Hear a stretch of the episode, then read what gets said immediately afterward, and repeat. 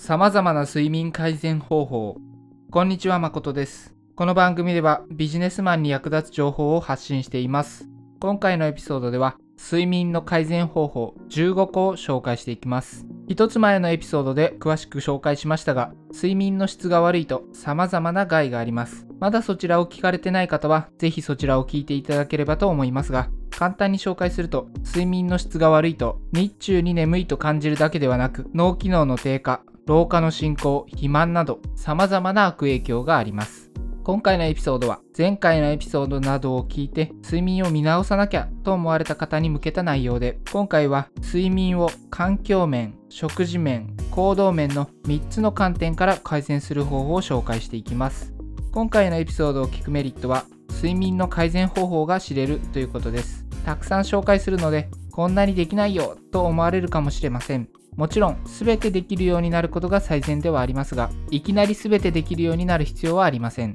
自分に合っていると感じたり負担なくできそうというものから取り入れていただければ OK です。今回のエピソードに限ったことではありませんが今回の内容は知識としてだけ持っていても何も意味がありません。私のポッドキャストは皆さんの学びになる内容を意識して作成しています。なので聞いて勉強になるなぁと思っていただければ私も嬉しいのですがそれで終わってしまったら何も意味がありません。ぜひ少しずつでいいので皆さんの生活に取り入れていただければと思います。今回のエピソードではたくさんの睡眠改善方法を一気に紹介するので一気に覚えられず、後からもう一度内容を知りたくなるという方もいると思います。音声で一部の復習したいところを探すのは効率が悪いです。なので、ブログの方に今回紹介する睡眠改善方法の一覧を載せておきました。そちらも参考にしてみてください。ブログへは本エピソードの概要欄にあるハテナブログのリンクから飛べます。それでは早速本題に入っていきます。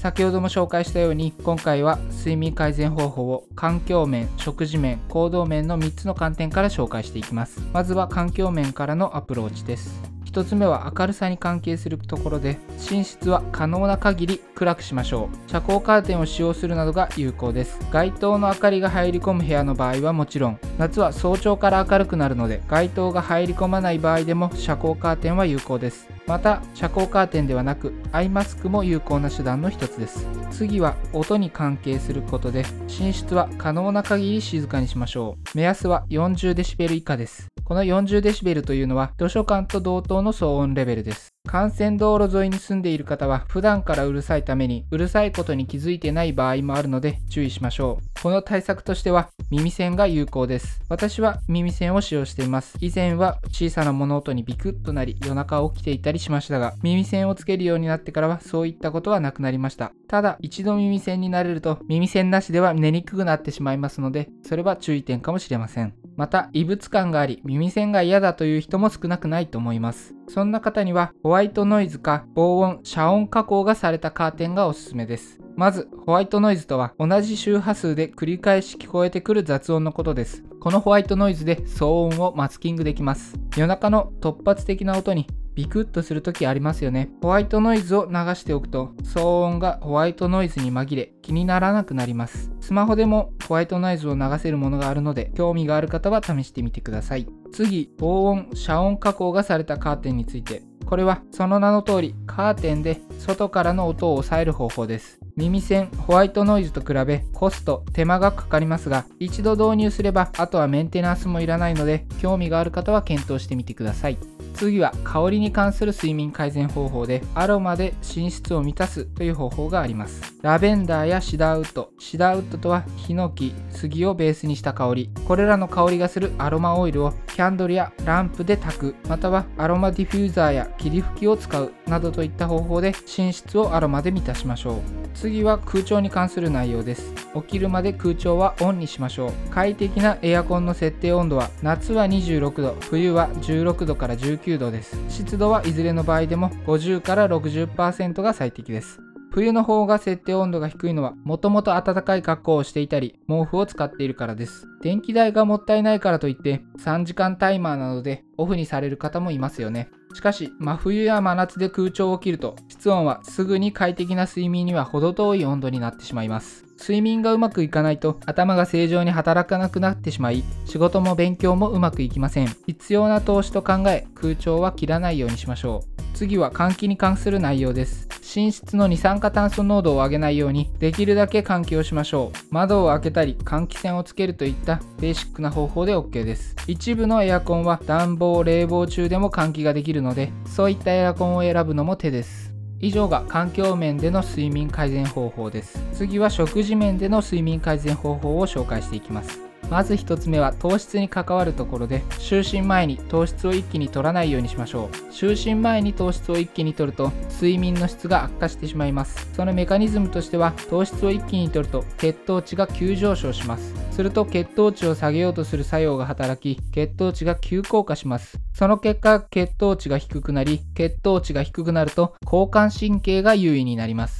交感神経が優位になるということは体が活動的になるということです。睡眠に有利な状態なのは副交感神経が有利になることです。つまり就寝前の糖質の摂取は睡眠に最適な状況とは真逆の状態を生み出してしまうということです。なので就寝前に糖質を一気に取らないようにしましょう。次はカフェインに関することです。遅い時間のカフェイン摂取は避けましょう。具体的にはカフェインの摂取は就寝の5から7時間前までにしましょうカフェインの分解にはかなりの時間がかかります摂取したカフェインが体内で半分にまでなる半減期と呼ばれる期間が5から7時間と言われています。そのため夕方以降にカフェインを摂取したりすると寝る時にもまだまだ体内に残っているなんてこともあったりします。また日頃からコーヒーを摂取していてカフェインに慣れている方であればコーヒーを飲んだからといって眠れなくなることはないと思います。しかし眠れなくなることはなくても睡眠が浅くなってしまうのでカフェインの摂取タイミングには気をつけましょう。次、夕飯に関してです。夕飯は早めに済ませましょう。具体的には就寝の3時間前までに済ませると良いです。当然ですが、食後は体内で食事の消化吸収が行われています。そのため、寝る直前に食事をとると、眠っていても胃腸が活発に働いている状態なので、睡眠の質が下がってしまいます。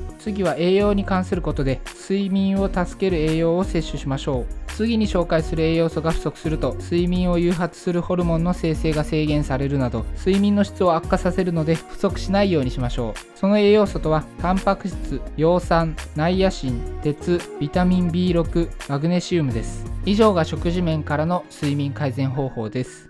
次は3つ目の行動面からの睡眠改善方法を紹介していきます。まずは入浴に関することでシャワーだけではなく湯船に入るのが有効です。具体的には就寝90分前に38から40度のぬるめのお風呂に15分入るのが有効です。入浴による睡眠の質向上は体の深部の体温がより下がることによって起きます。入浴すると温まるんじゃないのと思われるかもしれませんがそのメカニズムとしては入浴すると一時的に体の深部の温度が上昇します。それが入浴後徐々に下がっていき約90分後に元の太陽に戻りそこからさらに下がっていきます。一度上がることでより低くまで下がる。先ほどの血糖値と似ていますよね。この深部体温の変化によってより深い睡眠が得られるようになります。次はブルーライトに関するものです。就寝前はブルーライトを避けましょう。スマホ PC の光だけではなく白色青白い照明の光も避けましょう。ブルーライトを浴びると眠りを誘発するホルモンの分泌が抑制されてしまいます。寝る2時間前からスマホ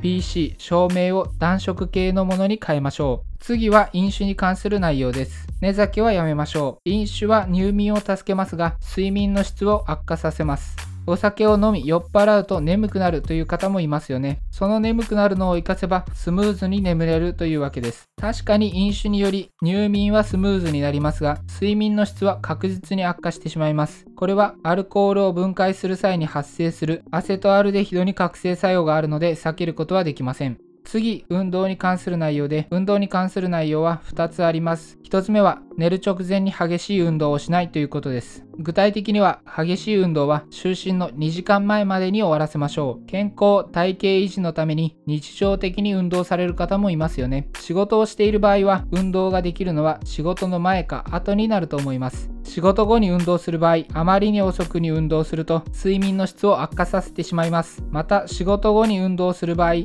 運動の時間だけではなく、食事の時間にも気を配る必要があります。例えば夕食後すぐに運動は難しいので夕食後時間を空けて運動するとなると寝る直前の運動になってしまいます。そして運動からの夕食にしても時間によっては寝る直前の食事になってしまうので NG です。食事も運動も寝る直前になってしまわないように事前にスケジュールを立てておくのが良いでしょう。次は寝る前にリラックスストレッチを取り入れるです。トレッチをして体の余分な力を抜きリラックスしましょう。どんなストレッチが良いのかの説明はここでは難しいので割愛しますが興味があれば検索してみてください。また体が硬い方はあまり無理しないようにしましょう。激しいストレッチには覚醒作用があるためです。次は最後の体内時計に関する内容です。朝日を浴びて体内時計を整えましょう。睡眠の質というと寝る前の行動が大事と思ってしまいそうですが朝の行動もとても大事です。その行動とは朝ブルールライトを浴びて目を覚ますことです。もしかすると、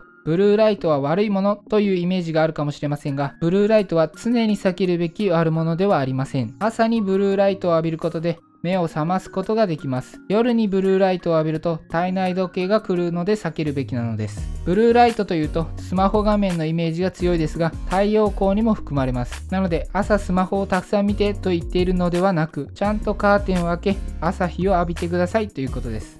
人によって差はありますが多くの人の体内時計は24時間よりも長く25時間周期などと言われます。なので毎日朝日を浴びて体内時計を整えないといけないのです。今回の内容は以上です。最後に今回の内容を振り返って終わりにしたいと思います。今回は睡眠の改善方法を環境面食事面行動面の3つの観点から紹介してきました。環境面での睡眠改善方法としては次のものを紹介しました。寝室は可能な限り暗くする。寝室は可能な限り静かにする。ラベンダーシダーウッドなどのアロマで寝室を満たす。換気をし二酸化炭素温度を上げないようにする。起きるまで空調をオンにする。空調の設定温度は夏は26度。冬は16度から19度に設定します。しましょう。次食事面での睡眠改善方法としては次のものを紹介しました。睡眠前に糖質を一気に取らない。カフェイン摂取は就寝の5から7時間前まで。夕食は就寝3時間前までに済ませる。そして睡眠を助ける栄養素を摂取するでした。そして最後行動面での睡眠改善方法としてはシャワーだけでなく湯船に入る。具体的には就寝90分前に38から40度のぬるめのお風呂に15分入るでした。その他就寝2時間前からブルーライトを避ける。寝酒はやめる。運動は就寝2時間前までに済ませる。寝る前にリラックスストレッチを取り入れる。朝日を浴びて体内時計を整えるでした。最後お知らせです。今回睡眠の改善善方法を15個も紹介しました。一度聞いて全て覚えられるという人はいないと思います。最初にも紹介しましたが、今回紹介した改善方法の一覧をアテナブログに載せてあります。ぜひ参考にしてみてください。それでは今回も最後まで聞いていただきありがとうございます。このエピソードが役に立ったと思ったら Twitter などで拡散していただけると嬉しいです。またご意見ご感想がある場合は概要欄にリンクが貼ってあるハテナブログにお願いします。ではまた次のエピソードでお会いしましょう。